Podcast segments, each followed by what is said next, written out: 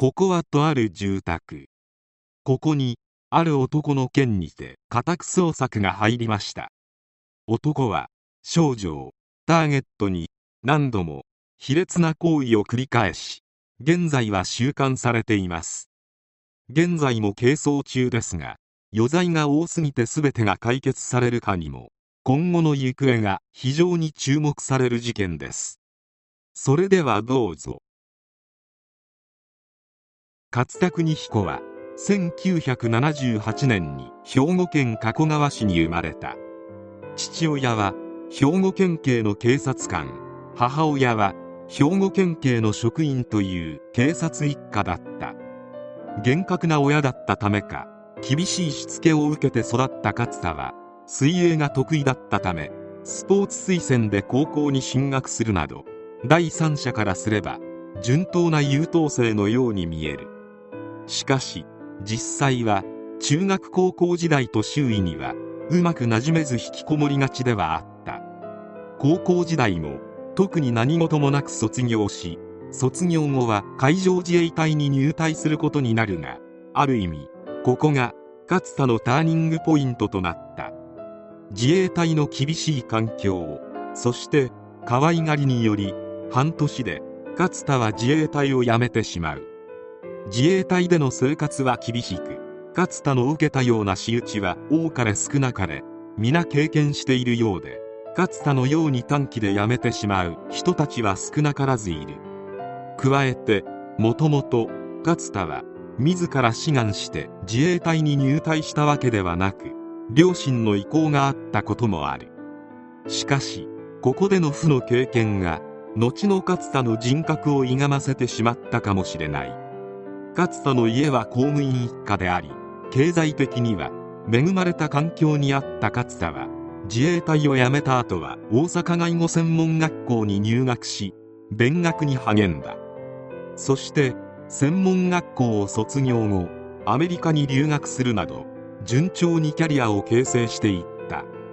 帰国後は運送会社や郵便局組み立てや現金輸送車の運転手などの職を転々とすることになる。なかなか定職に就けないのは自衛隊での生活が原因なのか中高時代が原因かはわからないが人間関係における対人ストレスに異常に弱かったためである。そのため徐々に引きこもりがちになり勝田は二次元の世界にこもりきりになってしまう。特にいわゆる可愛い女の子が登場するアニメに熱中するようになる。そしてそのアニメの登場人物が苦しんでいる。場面を見たりすると興奮するようになってしまう。この時に目覚めてしまった感情が後に何を引き起こすかは想像に難しくない。2000年には計6人の少女に手を出した逮捕しかし示談が成立したのか執行猶予で済んでいるが精神科に通わされる羽目になった。しかししっかり通院することはせず受診後途中で自ら打ち切ってしまう。ちなみにこの件で母親は兵庫県警を退職するまで追い込まれてしまった。そして2010年2回目の逮捕。6歳から18歳の少女5人に手を出したことで4年の実刑を受けることとなった。そしてこの件が直接の原因になったかはわからないが父親も兵庫県警を退職。取り締まる側の警察官である。自分の息子が警察のお世話になっているともあれば警察に自分の居場所は見いだせないであろう。この時の親の絶望感はいかほどであったか。そして2015年5月下校中だった中学校3年の少女を声をかけるふりをして手を出した。少女は大声を出して助けを求めたためなんとか助かったものの全治1ヶ月の重傷を負った。そして防犯カメラの映像などからすぐに勝田の存在が浮上した逮捕前歴もあり今度は10年の実刑が下った。そして時を経て2018年調べていくうちに恐ろしい事実が持ち上がることになる。2004年9月3日に岡山県津市で小学校3年生だった少女が何者かによって命を奪われた。あまりに悲しい事件であり捜査員は6万人以上も動員チラシの配布などさまざまな手段を取ったが目撃者や証拠品に乏しかったことから14年以上も未解決のままであった。あまりこの事件自体に知名度がないのはこの事件の翌月に新潟県中越地震がありワイドショーなどがこぞってこちらを報道したこともある。そしてこの少女の命を奪った事件の犯人それが勝田自身であることを本人が自供したのだ。事件の急展開により勝田をこの件で起訴。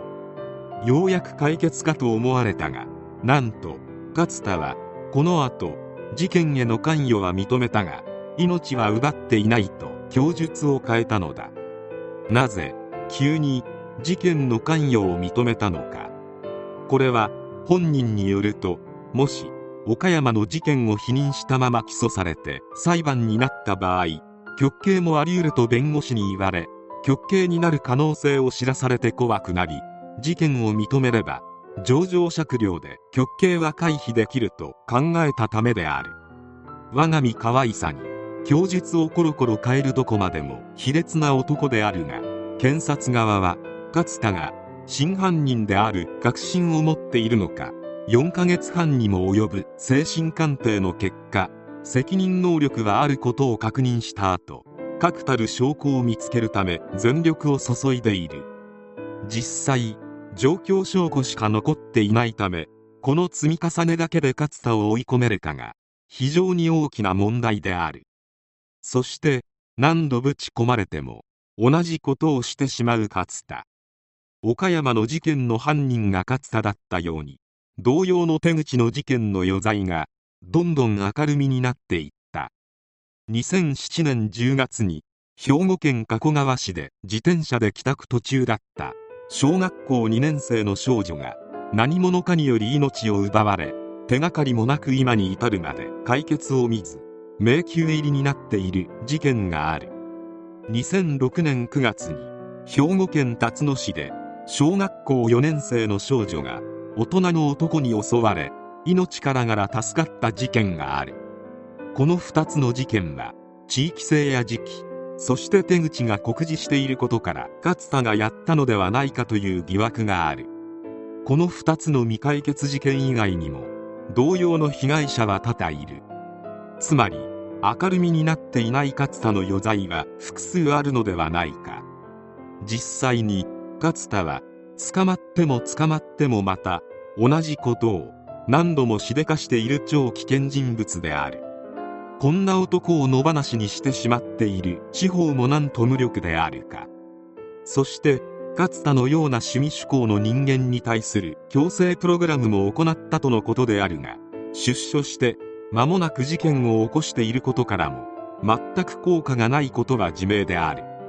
善とある小さな子供たちが犠牲になるこんな事件は本当に悲しいし許せない。勝田は極刑回避のために事件関与を認めたりそこまで流行っていないと供述を変えたりと自分のことしか考えていない。そしてこの手の犯人は出所したらまた同様のことをやらかすのはほぼ明らかである。恐ろしい話だが岡山の事件の犯人が塀の中にいる勝田だったようにこの世の未解決の犯人は大体刑務所にいるという。笑えない説がある。検察の方々には何とか頑張ってもらって真実を明らかにし勝田を二度と野に放たないようにしてほしい。そして何より残された方々の無念を何とか晴らせるように。それとこの事件にて勝田がアニメオタクだったことによりアニメに対する迫害も少なからずあったがこれだけは言っておきたい。アニメは悪くない。勝田のような人間が悪いのだ。